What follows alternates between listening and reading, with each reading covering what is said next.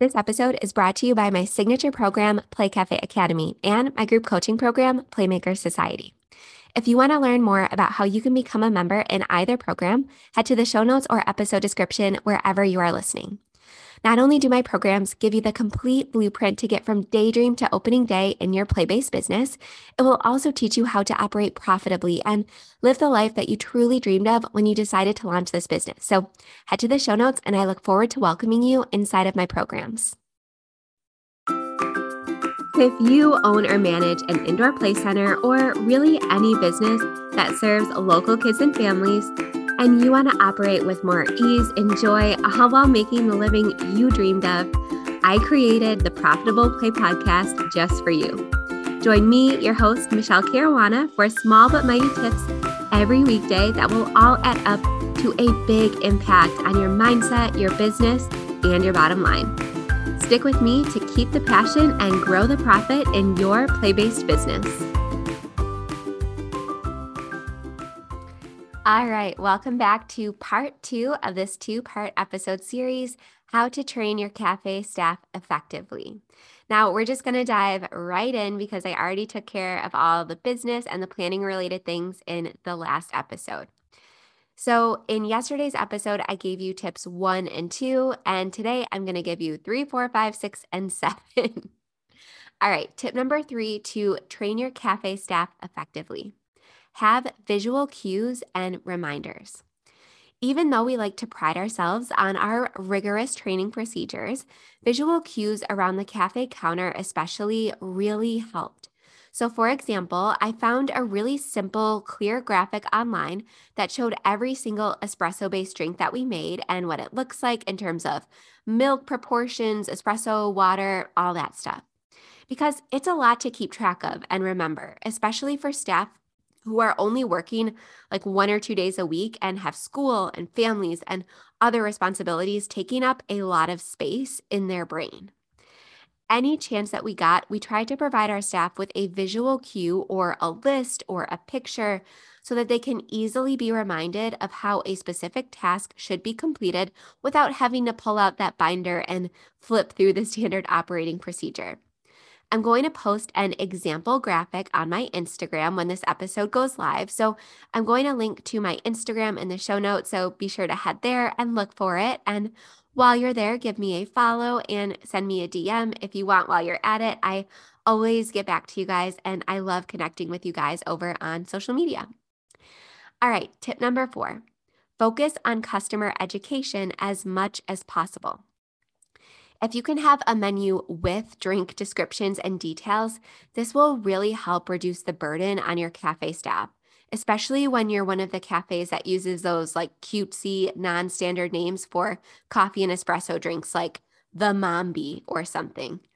Having a list of all of your items and a detailed description customers can look over while they wait, either a laminated printout or on your actual menu board or on a kiosk or anything like that, will help so much. It will help the customer and it will help your staff.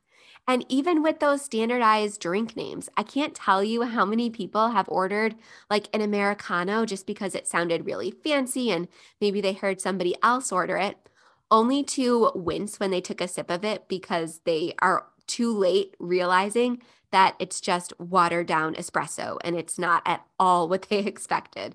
So, focusing on customer education in addition to staff education can be really, really helpful in a multitude of ways. All right, tip number five cross train as many team members as possible. So, even if your staff are hired for different roles, I highly recommend training them all in cafe operations if possible. Back in episode 55, I shared a ton of ways to make the most out of your cafe and how to use it to generate maximum revenue and profit. And one of those tips was to have your cafe open for every single class or event, whether it was a music class or a birthday party, or even if you're renting the space out to a vendor that's doing a pop up shop or something like that. Having as many staff members fully trained in all aspects of your business will make yours and your manager's lives much easier when it comes to scheduling or filling gaps if someone is sick or calls off or needs time off or goes on maternity leave or honestly just walks out the door and finds a different job. And this goes for all of your different staff or team member functions. Cross training in as many different areas and roles as possible is a win win for everyone.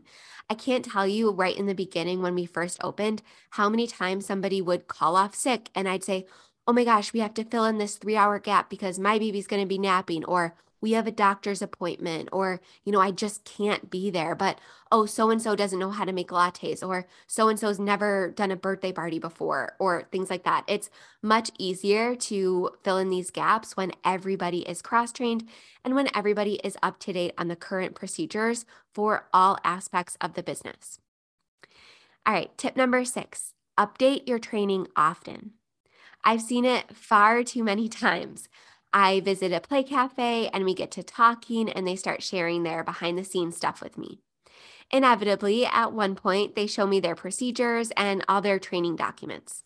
But here's the thing I almost always hear, well, you know what? Now that I look at it, this is from when we first opened, so it's old. Don't look at it. Or, oh, we actually have a different vendor now, so I better update that. Or, oh, we actually have a new process now because we got a new machine and some menu items are different. So I have to make a mental note to go back through this. Remember, training is only as effective as it is accurate. If you have a manager or a team lead, which if you listen to episodes 34 and 35 of this podcast, you should, Keeping your standard operating procedures and visual cues updated and accurate should be one of their main priorities. And if you don't have a manager, it should be one of your priorities.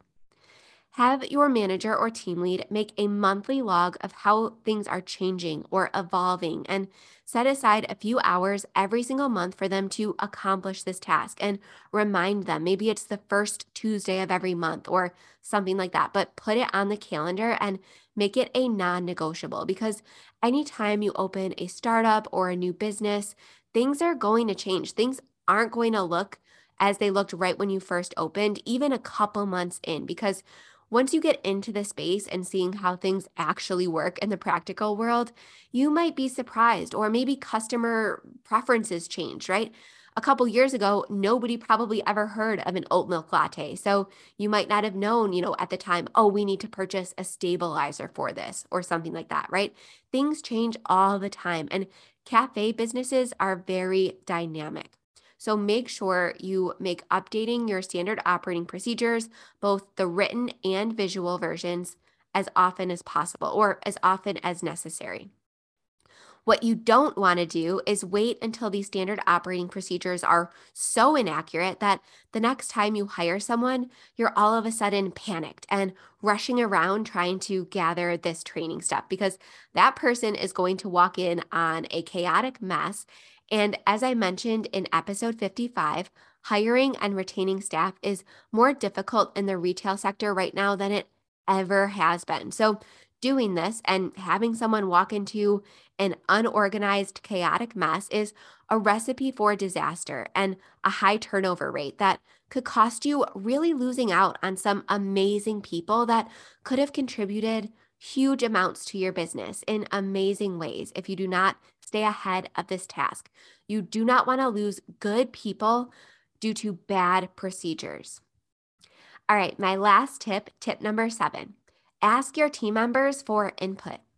So while your manager is working on these updates and reviewing the standard operating procedures, encourage them to ask other staff members if they feel that there is any room for improvement and empower your team members to bring up these ideas often because they're the ones on the front lines. They're the ones that are using these machines and making 50 lattes a day. Maybe they figured out, oh, if we put the milk on this shelf instead of this shelf, or if we just move this flavor over here, you know, it would save 10 or 15 seconds every single time we make a latte, which honestly adds up. So, again, really giving these people the chance and the space to make these suggestions is so important.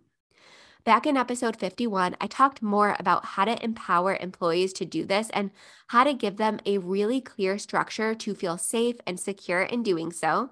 So go back and give that episode a listen if you need to, because especially if someone is younger or if it's their first job or, you know, you seem really intimidating or whatever the case may be, someone might be sitting on a great idea that can really impact your business for the better. And they might just not know how to work it into conversation. So, giving them this structure and allowing them to feel safe in bringing this up is going to make your business better and it's going to cause you to grow.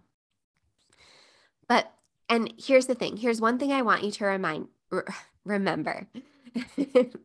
the great thing about hiring a diverse team is that everyone is going to bring different perspectives and experiences and talents to the table.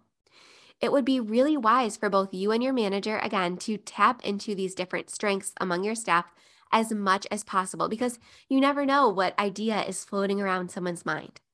They may have uh, something new that has never even occurred to you, or a way to rework your current process that will make your cafe or your business just run a little more smoothly. Or maybe they did something at their last job that really worked that you could implement. Or maybe they order a drink somewhere else that they love that you haven't even tried yet. Or, for example, um, Tiffany from My Play Cafe, who I bring up all the time on this podcast, her team members were begging her to try this new plant based energy company. And now she added these Lotus energy drinks to her menu, and she said they are selling like hotcakes. And if she hadn't opened up this space and asked her team members for feedback, she would have never even known that this drink company or that this plant based energy concept even existed. So, kudos to her for listening to her team members and kudos to her staff for recognizing this gap in product offerings and helping her and encouraging her to implement it. And I'm so glad that she did. And like I said, I see her post about it all the time on her Instagram. So, go ahead and check it out. It's My Play Cafe in Kansas City. So kudos to Tiffany. Allowing space for your team to dream and innovate, like I said, will undoubtedly help to grow your business and it will also make your team feel valued, heard, and supported. So, your play of the day today is to ask yourself three questions and write these down if you need to, and ask your manager these three questions as well. Question number one Are there processes that we could use visual cues for? Number two, how can we educate our customers just a little bit better? And number three, how can we involve our team more to keep our training fresh and accurate?